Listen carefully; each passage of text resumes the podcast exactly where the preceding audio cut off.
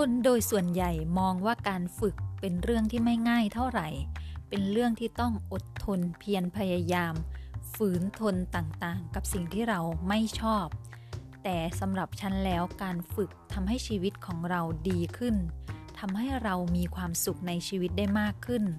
แล้วเราจะฝึกอะไร ก็ฝึกความคิด ฝึกคำพูด ฝึกที่จะเชื่อในสิ่งที่สร้างสรรค์กับชีวิต ฝึกความเคยชินใหม่ๆ ที่ทำให้ชีวิตของเรานั้น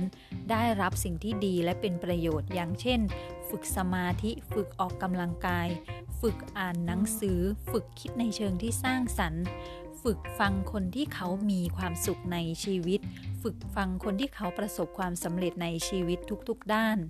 อย่างนี้เป็นต้น นี่ก็เป็นตัวอย่างของการฝึกในชีวิตของเราที่จะช่วยส่งเสริมและเป็นประโยชน์ให้กับชีวิตของเรา แต่หลายคนก็มองว่าการฝึกนั้น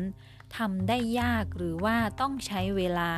ต้องมีความอดทนและเพียรพยายาม ทั้งๆทที่จริงๆ แล้วเรานั้นฝึกมาตั้งแต่เราเกิดมาแล้ว เราฝึกจากอะไร เราฝึกจากสิ่งที่เราเห็น เราฝึกจากสิ่งที่เราได้ยิน เราฝึกสิ่งเหล่านั้นมาโดยที่เราไม่รู้ตัว เราฝึกการพูดการคิด เราฝึกการกระทำความเชื่อการรับมือกับความท้าทายต่างๆ ในชีวิต เราฝึกสิ่งเหล่านั้นมาจากคนใกล้ตัวคนใกล้ชิดญาติผู้ใหญ่พ่อแม่พี่น้องเพื่อนของเราสังคมที่เราอยู่ เราฝึกมาจนเราไม่รู้ตัวและมันก็กลายมาเป็นรูปแบบของตัวเราณขณะปัจจุบัน และมีความเคยชินหลาย ๆ อย่างที่ไม่ส่งเสริมไม่เป็นประโยชน์กับชีวิตของเรา นั่นแหละค่ะ เราจึงต้องมาฝึกใหม่ มาเรียนรู้สิ่งใหม่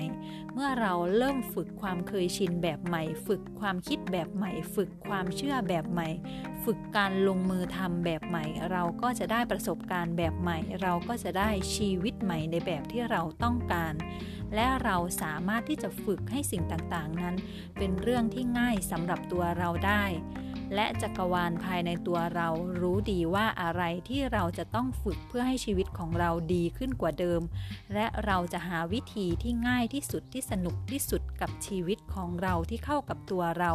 เพื่อฝึกให้เราเป็นคนใหม่ที่ดีในแบบที่ตัวเราเองต้องการได้ค่ะ